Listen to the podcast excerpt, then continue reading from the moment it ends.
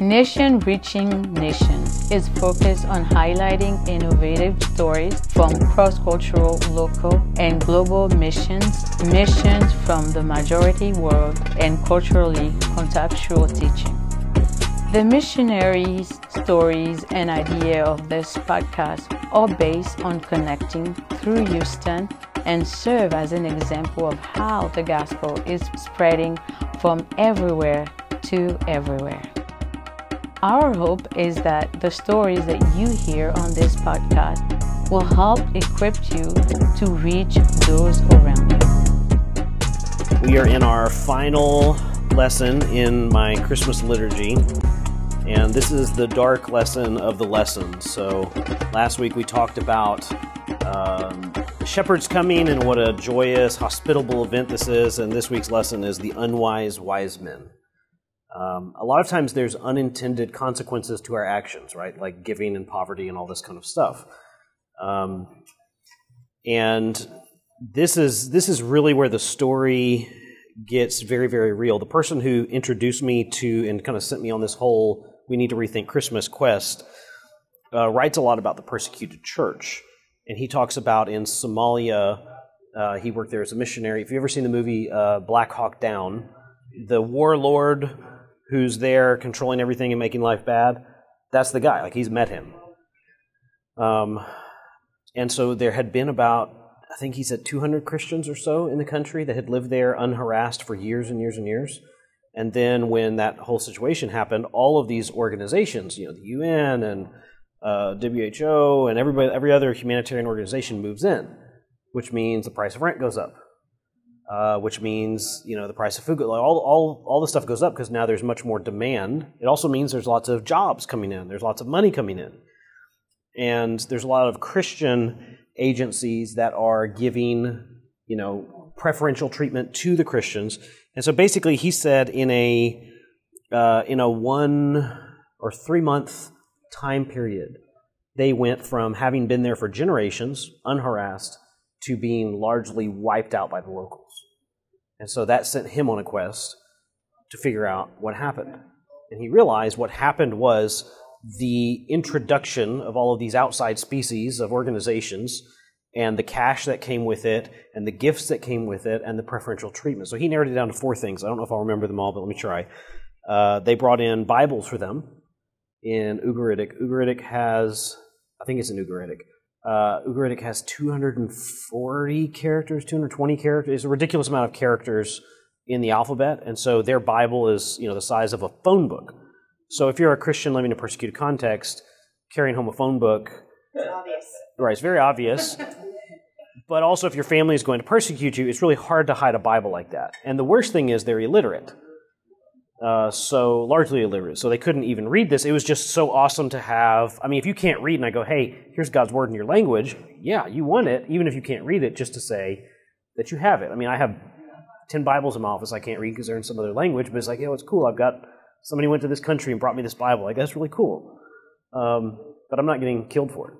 Uh, so the Bibles was one thing, the job was another. Uh, they started doing baptisms publicly for people. Um, and so a lot of a lot of our a lot of our work, even when it's well meaning, can have unintended consequences. Uh, and sometimes it's the nature of the business. You know, when you live and work in a closed country um, and people come to Christ, Satan is going to attack and persecution is going to happen. It doesn't matter how smooth you are, how hidden you are, how whatever, it happens. Um, and I think this is according to God's plan. When we look at Acts, we see that the church is scattered, and this is part of God's plan to send missionaries throughout the known world at the time. Um, and so I don't want to place persecution outside of God's control or outside the norm. It is, but I also want to say, well, as an outsider coming in, I don't want to be the elephant in the garden that stomps around trying to help the field mouse and winds up killing him, uh, which probably none of us do. But this is sort of what happens here in this story. Again, part of God's sovereign plan. So we'll be in Matthew uh, chapter 2. I'm going to read verse 1 through 12 to start with. Um, this says, Now after Jesus was born in Bethlehem of Judea, in the days of Herod the king, behold, wise men from the east came to Jerusalem, saying, Where is he who has been born king of the Jews? For we saw his star when it rose, and have come to worship him. When Herod the king heard this, he was troubled, and all Jerusalem with him, and assembled all the chief priests and scribes and the people of the people. He inquired of them where the Christ was to be born. They told him, In Bethlehem of Judea, for so it was written by the prophet. And you, O Bethlehem, in the land of Judea, are by no means the least of the rulers of Judah. For from you shall come a ruler who will shepherd my people. Then Herod summoned the wise men secretly, and ascertained from them what time the star had appeared. And he sent them to Bethlehem, saying, Go search diligently for the child, and when you have found him, bring word, that I too may come and worship him. After listening to the king, they went on their way, and behold, the star that they had seen when it rose went before them until it came to rest over the place where the child was. When they saw the star, they rejoiced exceedingly with great joy, and going into the house, they saw the child with Mary's mother, and they fell down and worshipped. Then they opened their treasures, and they offered him gifts of gold, frankincense, and myrrh. And being warned in a dream not to return to Herod, they departed to their own country by another way. So, in this passage, in verse 4, it says that he inquires where the Christ is to be born. Um, again, that term Christ is in Hebrew would be Messiah, and everyone knows that the messianic person is going to be a conquering king who's going to smash their enemies. Um, Herod is in a very precarious position okay, in the sense that he's not Jewish, and neither is he Roman. Uh, he's from Edom. He's from he's an Edomite, and so the Jews hate them. He is very hated by the people for many reasons. I'll, I'll talk about that more in a minute. but during this time, right before this period, you have a group of people who keep gathering out in the desert and creating problems. So at this point, Palestine is a Roman province. It's a Roman province that's like the Wild West because every time they go in, they create such problems that it causes this uprising. So you have these brothers, their names are the Maccabees, um, and they wind up gathering the desert, raise armies, and every time one of them would start doing this, they would get further and further and further in their military conquest. And so it built this sense of uh, messianic hope of like, man, this must be the time that the Messiah is going to come. So this was a Roman province where basically the emperor would send people to fail like, this is your last chance. You've already messed with me. Um, you've already upset me. You're already on my bad list. I'm going to give you Palestine. Go rule it. Uh, keep it from blowing up, and we'll see if I can take you off my blacklist. And now Herod is hearing the Messiah. Again, in English, we translate this Christ, but he's hearing, oh, great. There's another gathering somewhere with another new king. Um, and so this is kind of the, the background setting for this story. Yes, he is a terrible person, but he's also a terrible person with a terrible boss. Um, I, th- I, think uh, a lot of people don't really know where the wise men came from. There's a lot of guesses. Some people say uh, Iran. That's that is certainly an option. Um, I think that uh, says from the east. Yeah. Um, let's look at Isaiah 60.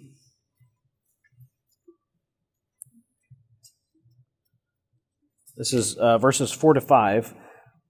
Um, it says, Lift up your eyes and see. They all gather together. They come to you. Your sons shall come from afar, and your daughters shall be carried on the hip. Uh, am I in the right passage? Verse 4 to 5. This is not it at all. Oh, yeah, yeah, there it is. Sorry, it should be 5 to 6. Um, then you shall see and be radiant. You shall thrill and exult, because the abundance of the sea shall be turned to you. The wealth of the nations shall come to you. A multitude of camels shall cover you. The young camels of Midian and Ephah and those of Sheba shall come. They shall bring gold and frankincense, and shall bring good news, the praises of the Lord. All the flocks of Kedar shall be gathered to you. The rams of Nebaioth shall minister to you. They shall come up with acceptance on my altar, and I will beautify my house that's a lot of names that we don't typically think about, but uh, Midian is probably the city of Medina, uh, which is in Saudi Arabia. Uh, Sheba, the queen of Sheba, she is from Yemen, modern day Yemen. Um, and then Kedar, the son of Ishmael, his name is Kedar. And so this would be the Ishmaelites who were known to be in Saudi Arabia. So those three names right there, this prophecy in Isaiah, but also the fact of what the gifts are. So frankincense, actually, I, I don't know if it's the only place, but I know like the major place in the world where it's grown is Saudi Arabia. So chances are these were actually today what we would call Arabs. Um, coming and, and worshiping, uh, worshiping Jesus. Ultimately, it doesn't really matter whether they're Iranian, whether they're Arab. I think it's a really cool prophecy either way in Isaiah. You know, is that talking about them coming and worshiping Jesus? Is it talking about future before the throne? Either way. Um, obviously, with my interest in the Middle East, I'm, I'm hopeful that, that this speaks of some kind of future salvation for them where they turn to Christ. Um, but uh, it could be speaking of, of this time as well. Uh, a lot of the early church fights slash discussions where people would lose and get kicked out to the east, they would wind up in Saudi Arabia. So in ancient times, that phrase "the east" is not speaking of the far east like China. It is speaking of uh, Arabia, by and by and large. Um, so these men, these wise men, were some kind of astrologer, magician, professor of stars, who knows. Uh, they come and ask a despotic king who himself is on the bubble, right? His bosses are really watching him. So he's already got these tendencies to be narcissistic and tyrannical, and his boss is just waiting for him to fail. And then they come and say, Where is the new king of the Jews? This is the most terrifying thing to happen in any totalitarian government in the world, right? The very worst person to be in any country is the runner up in a failed election, right? You don't live long, right? You just you you you go to jail, you disappear. Um, and I mean, another worst thing to be is like a, a former president who's defeated by a runner up because the same thing happens to you. There's no, I mean, in, in our culture here, in in our society, there's lots of room for opposition. We kind of celebrate having opposition and lively debate and all. In most other countries, though, once you have power, you really just want to stamp it out and keep control. Um, which our politicians want to keep control too. They just do it differently. Um, so he, they come in and they ask, "Where is this this king going to be born? He is the Messiah." And Herod does something uh, it, in verse 3, it says that he's troubled and all Jerusalem with him. Right? Obviously, if you've got the guy with the nuke button and that guy gets scared, the rest of us are scared because if he accidentally pushes it because he's scared, that affects all of us. Right? We nuke Russia, they nuke us, we all die. You know, that's, that's just how it works. Um, and, and so it's not quite on grand a scale as that, but when Herod gets scared, everybody gets scared with him, with them. Um, and so he calls in the chief priests and the scribes. And I think, you know, my views on politics have changed a lot over the years. Not necessarily my, my personal views on like uh, how I think about the issues, but more my role of what do I think Christians should be doing in society has changed. So, for example, um, I went to a political convention, uh, like on the national scale, when I was 19. I had to like run for office to go to this. This was the year that uh, George W. Bush became president. Um, I had to run for office. I beat a judge to go as a delegate to this thing. Um, so back then, like I was being told, like, man, if you're Christian, you vote, you do all all this stuff, and um, thankfully God pulled me out of that. but I think sometimes we feel really affirmed when the powers that be look to us for advice and we have to be careful. That, you know, we're never going to get called before. Well, I say we're never going to. We're probably not going to be called before kings to, to tell them, here's what God says. But there's a lot of times in our own life where people go, hey, you're a Christian. Tell me what the Bible says about this. And there's going to be the temptation to do what they do, which is to be dumb. And so they know what's this guy looking for?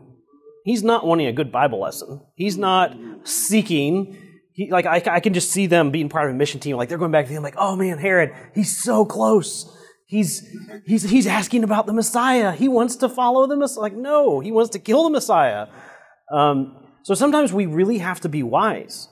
Uh, when we lived in the Middle East, you know, people might come to us and say, "Hey, can I have a Bible?" And at first, you know, we get really excited about that. We're like, "Oh man, this guy wants a Bible," and we assume, well, there's only one reason why you'd want a Bible that's to follow Jesus. Well, or to find out is so and so a missionary or not. That could be another reason. Um, and so you you just have to learn to be a lot more questioning. But uh, like little naive infants, they just spill their guts and they say, "In Bethlehem, this is where the Messiah is going to be born. And so um, he, uh, they kind of spill, they spill all the beans here. So Jesus came for the lowly Jewish shepherds. We see that in the story. Uh, and he came for the rich Arab astrologers. We see this in the story where the where the uh, these men came. I mean, the, the gifts that they're giving these are gifts fit for a king. Uh, you don't come into a king's presence empty-handed. You give some kind of gift, which is a token of loyalty and patronage. So, uh, you know, in, in, this society, in, in any kind of uh, monarchy, you want to have a good relationship with whoever's the head.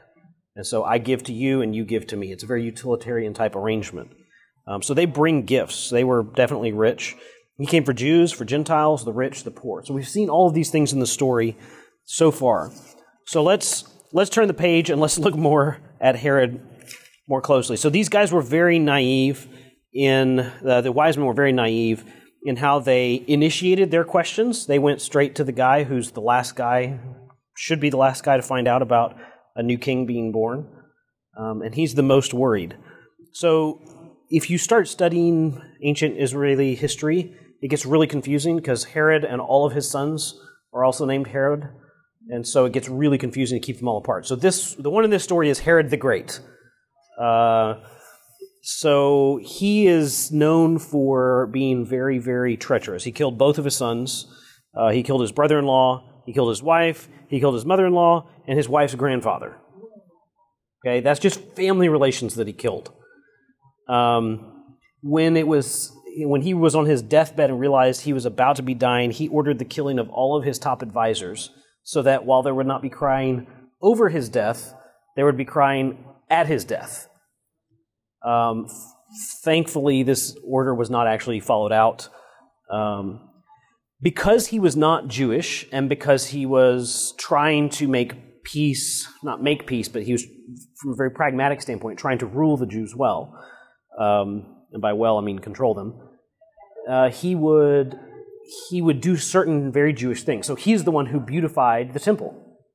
Um, and they said that if you had not seen the temple in your life, you had seen nothing beautiful. That's how beautiful the temple was supposed to have been.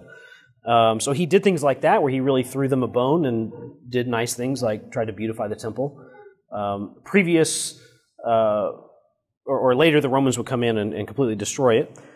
Um, he would not eat pork as a measure to try to uh, ingratiate himself to the Jews. So he would observe their kosher laws as a way of trying to fit in, but he's not actually Jewish, and they all knew it. Um, in, in, in South Louisiana, we have we have this thing where, where some of us are real Cajuns and some of us just live in the state. Um, and so I have a I have a buddy of mine. Uh, he's telling me something about Cajun cooking, and he's telling about the person he learned this from. And my first question was, what's their last name? Okay, and it was like Smith or something like that, right? Not a Cajun last name. and I wasn't I wasn't trying to find out. That was my way of saying like, not not a real Cajun, not a real Cajun. Okay, so even though like we all live down there, um, and even though I'm not actually born there, or lived there, okay, there is this there is this like ever so slight difference between the true Cajuns and the people who just live there. Um, and so this same kind of thing is there. Like everybody knows he's not a real Jew, and he knows it too, and he hates them for it. They hate him for it. It's a hate hate relationship.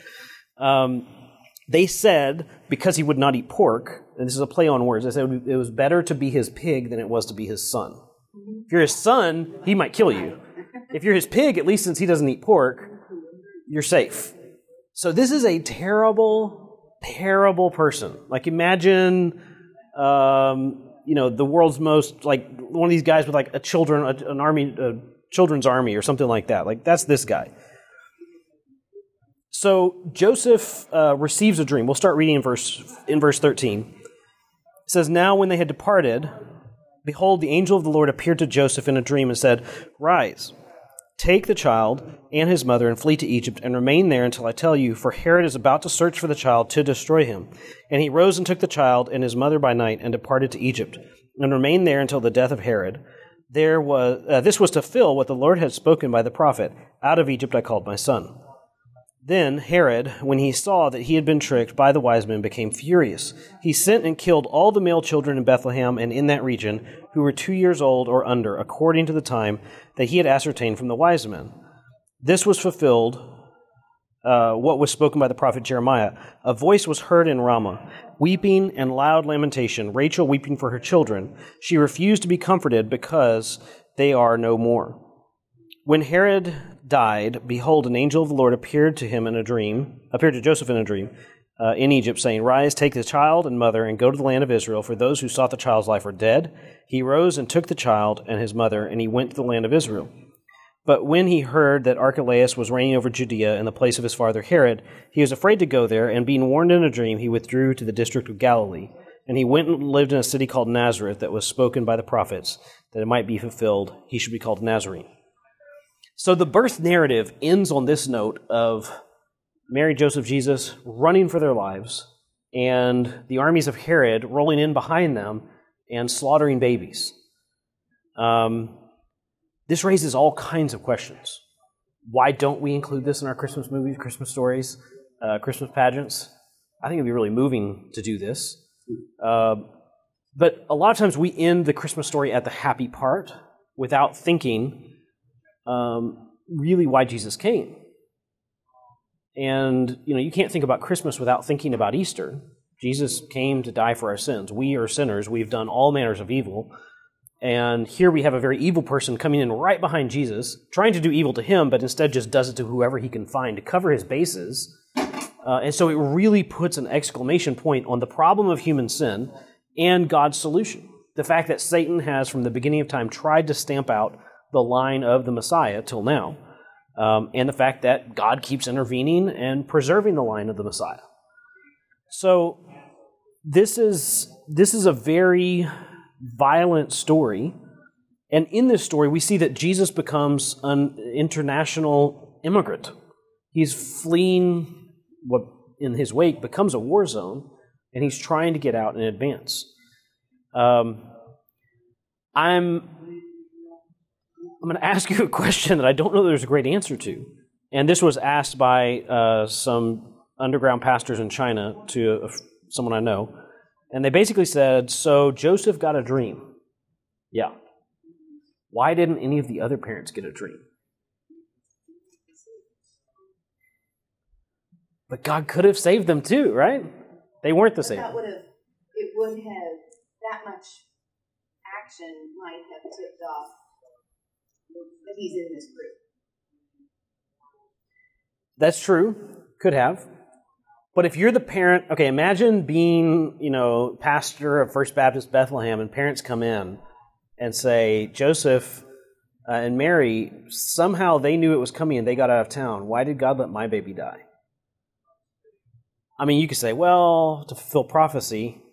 But if you're holding a dead child in your hands, the fact that your dead child fulfills prophecy, that's not very satisfying. Today's, today's answer is because there's sin in the world. Which is also not very satisfying. You know, like like there's no there's no answer. There's no answer. Yeah. So I'm I'm not going to necessarily try to provide an answer to that, but what I want to give is this is actually a message of hope. I know it sounds like it's not, um, but we always think of how do we trust God in the good times, which really means how do we celebrate his victories. And we know from Job and other places that we get both good things and we get trials and other things from God as well. Um, and if, if our spirituality is one sided, where we only know how to celebrate when God is doing good things, what do we do when the good things aren't happening? Right? We either wind up with a really messed up theology of like, oh, your faith isn't strong enough. Oh, you're harboring sin. Which these could be true reasons. You know, if you sin, God will judge you. But it also could be that God just has you here for a season. Again, think back to the story of Joseph. I keep going back to this story, but he's in prison through no fault of his own for years of his life. And it's all according to God's plan to save a whole people, to save that whole region of the world. So I think we need to build a bigger theology which incorporates despair, suffering, pain, etc., and still embraces belief and worship even in those contexts. So let's look at this passage from Jeremiah, uh, which is Jeremiah uh, 31 15 to 17 because this is what he's quoting. He goes, "Oh, all of this is to fulfill what Jeremiah said." I mean, how many of you read this? A voice is heard was heard in Ramah. You're like, "Oh yeah, I get it." I remember reading this my whole life. I mean, I've grown up in the church. I remember reading this from a kid all the way up until a few years ago, and I go, "This is not an explanation. This doesn't even make. This is gibberish." Well, it's not gibberish. I just didn't know enough. I still don't. Jeremiah 31. 31. Yep. So in 31:15, it says almost verbatim what that says. It says, Thus says the Lord, a voice is heard in Ramah, lamentation and bitter weeping. Rachel is weeping for her children. She refuses to be comforted because her children are no more. Thus says the Lord, Keep your voice from weeping and your eyes from tears, for there is a reward for your work, declares the Lord, and they shall come back from the land of the enemy. There is hope for your future, declares the Lord, and your children shall come back to their own country. Uh, if you look up to verse 9, chapter 31, verse 9 says, With weeping they shall come, with pleas for mercy. I will lead them back. I will make them walk by brooks of water in a straight path in which they shall not stumble. I am a father to Israel. Ephraim is my firstborn. So, in the passage in Jeremiah, this is actually a time of messianic hope. Why does God give messianic hope? He gives messianic hope because there is despair in Jeremiah, they are despairing because they are being led into exile. And the place where there's a staging ground is Ramah. Interesting. So, uh, the as people are being led away, they're being corralled in this one place, which is Ramah. I mean, they're having to walk past the grave of Rachel, in Ramah on their way as they watch Bethlehem and Israel fade into the rearview mirror, and they're headed into exile. And so, as they're going into exile, in the same way, like as they went into slavery in Egypt, as they came out, all along the way, God gives them these promises of, hey, you're going to go through this for a time, and then you're going to come out. God predicted to Abraham, hey, I'm going to, you know, your children, children, children are going to go into bondage in the land of Egypt, but I'm going to be with them. They're going to be here. Here's how long, and then I'm going to lead them out. And that's exactly what he did. And so they are being torn from their homes, being staged up in Ramah, and then led into Assyria. And this is where they are. They are right next to the grave of Rachel, which begs this is like when you look up a word in a dictionary, it's like, oh, it, it means this other word. And you have to look up that word, and like three words later, you figure it out. All right, so let's let's figure out why is the death of Rachel a central point of tragedy for Israel? This is in Genesis 35.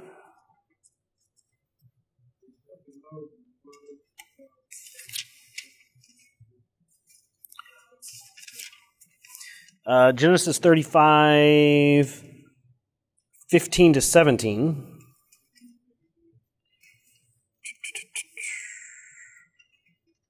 Says, So Jacob called the name of the place where God had spoken to him Bethel, which means house of God.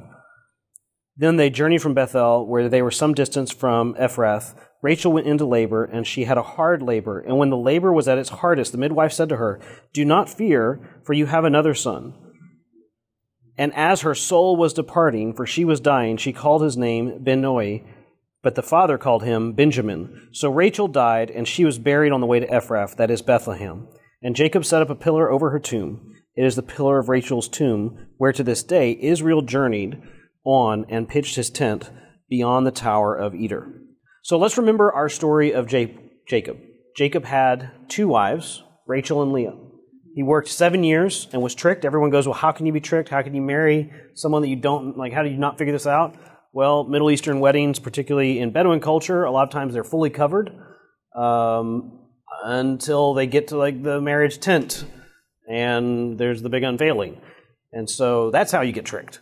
Uh, so Laban tricks him, and then he works another seven years um, for Rachel. Rachel was his favorite. She gave him Joseph and she gave him Benjamin. God bless Leah, who gave him all of his other sons.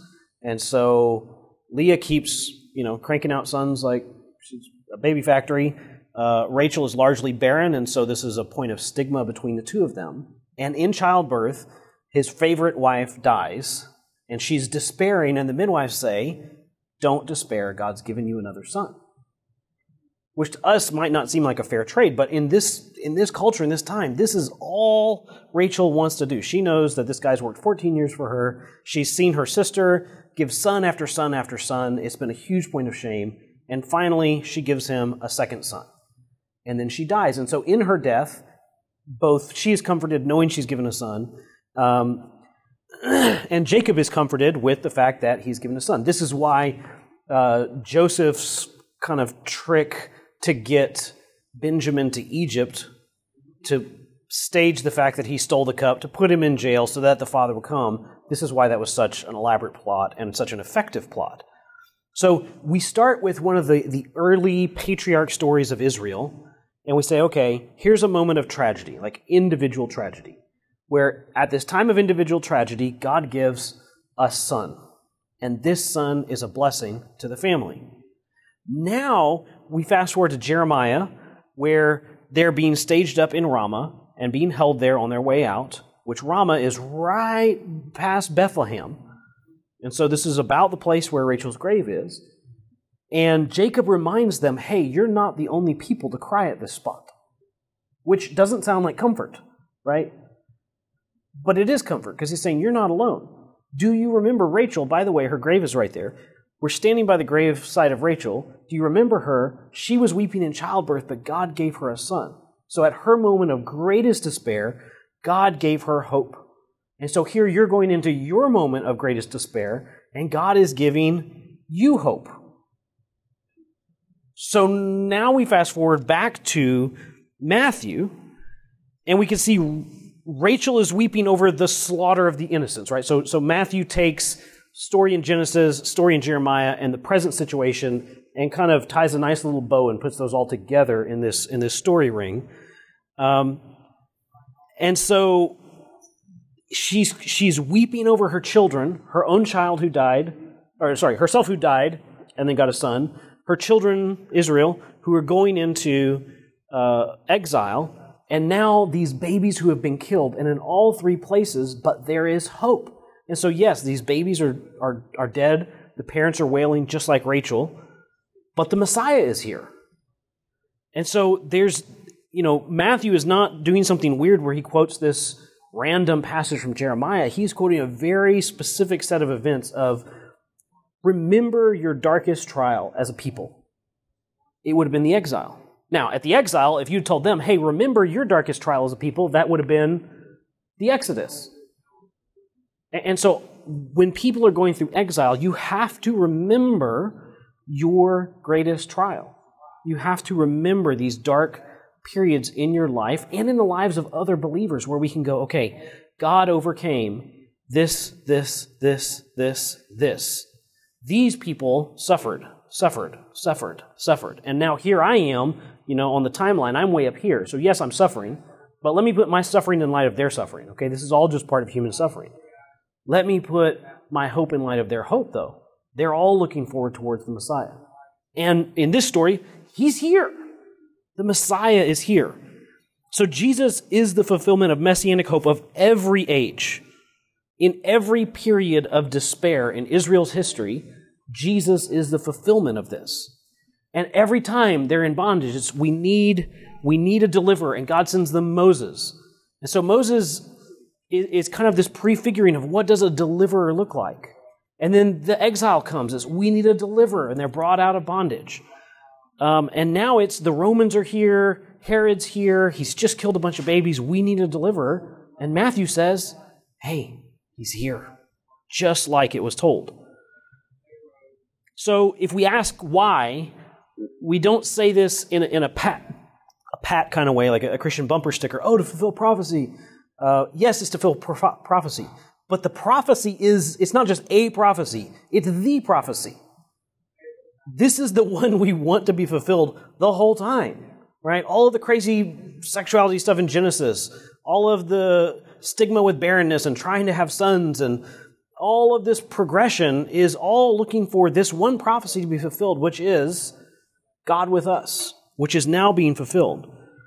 I think the second reason we could say, in terms of why, goes beyond just to fulfill prophecy. Um, and I would say this is to identify with human suffering. Jesus is not a stranger, even from childbirth, he's not a stranger to human suffering. And we see this through his whole life, right? He dies a brutal death on the cross. So when we say that Jesus, oh, he identifies with all this stuff in our life, I mean, imagine being the kid that gets out. Something bad is happening. I mean, we see this kind of stuff happening on the news all the time, but we're kind of distant from it, right? We see Syria being leveled by multiple different groups, one of the groups being its own government. And there's some kind of distance, but imagine those kids that get out, being the one that got out and remembering, man, I had friends that didn't get out. Like your life is just associated with suffering. This is a formative time that suffering is just bonded to who you are. And so for you know the millions of refugees in the world today, Jesus is not a stranger from them. He's not a suburban Jesus that has never broken a fingernail. He's someone who's had to run for his life and take refuge and hide from someone trying to kill him, just like millions today have had to do. So he's identifying with human suffering. I'll say the third reason uh, is part of Matthew's concern is showing that Jesus is the new Moses, uh, the new and greater Moses. So obviously, there's another event that this slaughter of innocents harkens back to, and that goes back to Exodus, which we've been teaching prior to this series. And Pharaoh trying to stamp out the, the, the, the prominence of the Hebrew people and I would say Satan's goal behind that is to stamp out the Messiah, uh, was to start killing babies and throwing them into the river. And in this time, God sends his deliverer. In, in that moment, this is their greatest despair, and this is when the deliverer comes. Slips right through the fingers of Pharaoh and his army, and sails down the river, winds up, ironically, in Pharaoh's house. And so, showing Jesus as the new Moses, here we have King Herod, the, the new and worser Pharaoh, if I can say worser. Uh, and we have Jesus, the new and better uh, Moses, Jesus slipping through the fingers as he's trying to kill babies in order to stamp out uh, the Messiah. And I would say, finally, this harkens to, to Israel's most dangerous story, which is slavery in Egypt um, and their deliverance, their primary deliverance, which is the Exodus.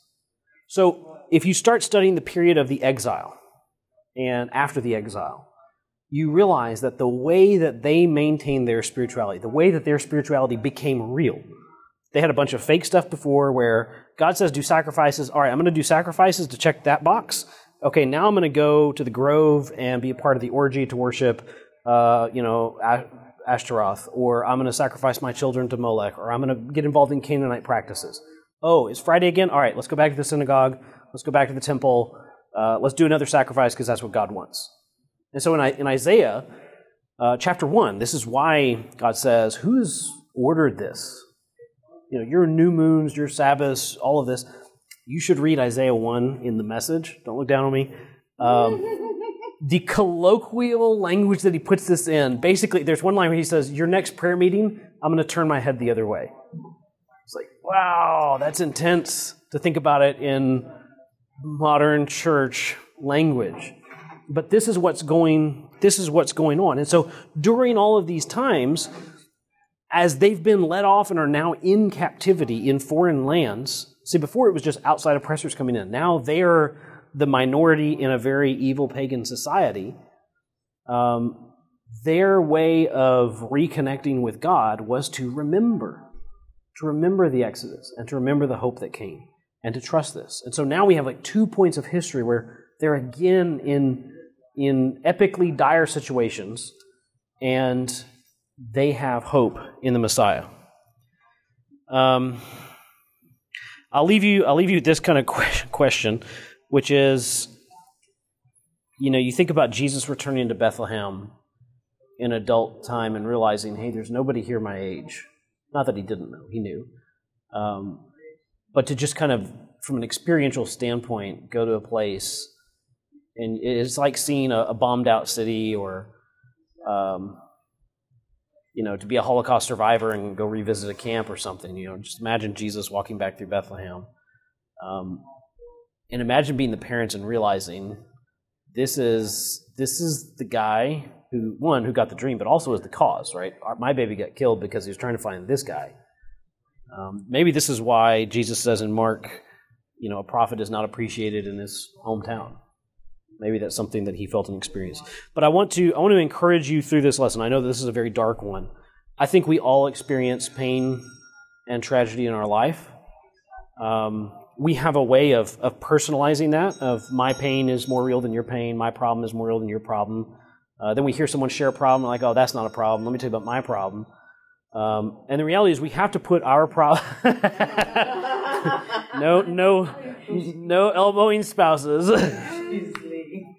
uh, you know we compare problems as to who has the greater right to their grief or misery or whatever um, and the reality is, we have to put our suffering in light of all of God's people's suffering.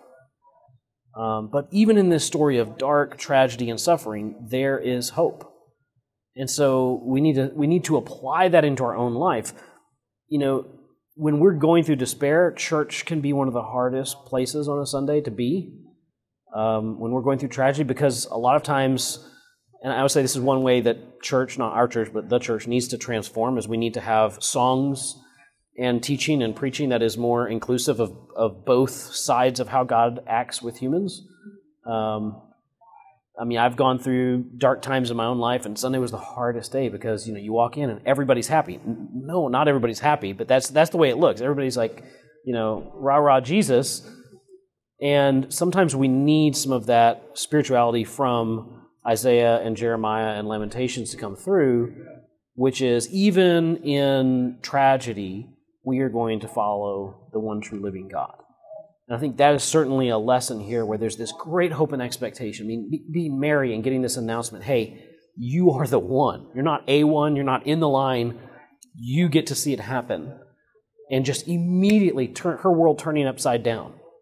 You know, having to be careful about being a single girl being pregnant, to now having to run for her life, to not even being able to go back to Bethlehem, but going back to, uh, uh, to Galilee because you're still worried about you know the son of this guy.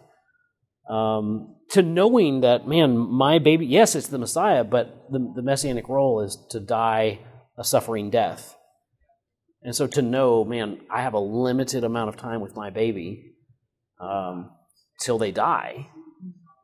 You know, same thing with Joseph. I mean, all of the characters in here, this is just a very raw story in terms of, again, we, we make it a cutesy pageant, but the reality is this is a story of deep tragedy, but through this tragedy, God is doing something through Christ. He's saving the world. And so take, take hope through this story. Thank you for listening to Nations Reaching Nations. Be sure to follow us on Instagram at Nation Reaching Nation.